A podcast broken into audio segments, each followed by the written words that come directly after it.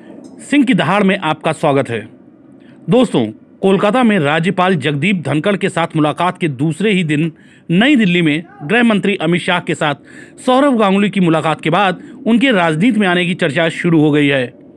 सवाल पूछे जाने लगे हैं कि क्या सौरव गांगुली पश्चिम बंगाल में भारतीय जनता पार्टी के मुख्यमंत्री पद के उम्मीदवार होंगे? पत्रकारों ने जब यह सवाल प्रदेश भाजपा अध्यक्ष दिलीप घोष से पूछा तो उन्होंने कहा कि मुख्यमंत्री बनने से पहले सौरभ गांगुली को पार्टी में शामिल होना होगा। उन्हें पार्टी के लिए काम करना होगा। उसके बाद ही वह किसी पद के दावेदार हो सकते हैं। उधर चर्चा यहाँ तक पहुँच गई कि भाजपा के लिए मुख्यमंत्री ममता बनर्जी की काट सौरभ ही होंगे।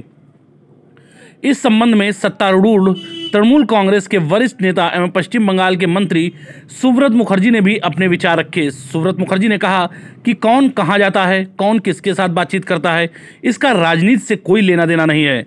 मुलाकात और बातचीत का अगर कोई निष्कर्ष निकलता है, तभी उस पर कोई प्रतिक्रिया दी जा सकती है।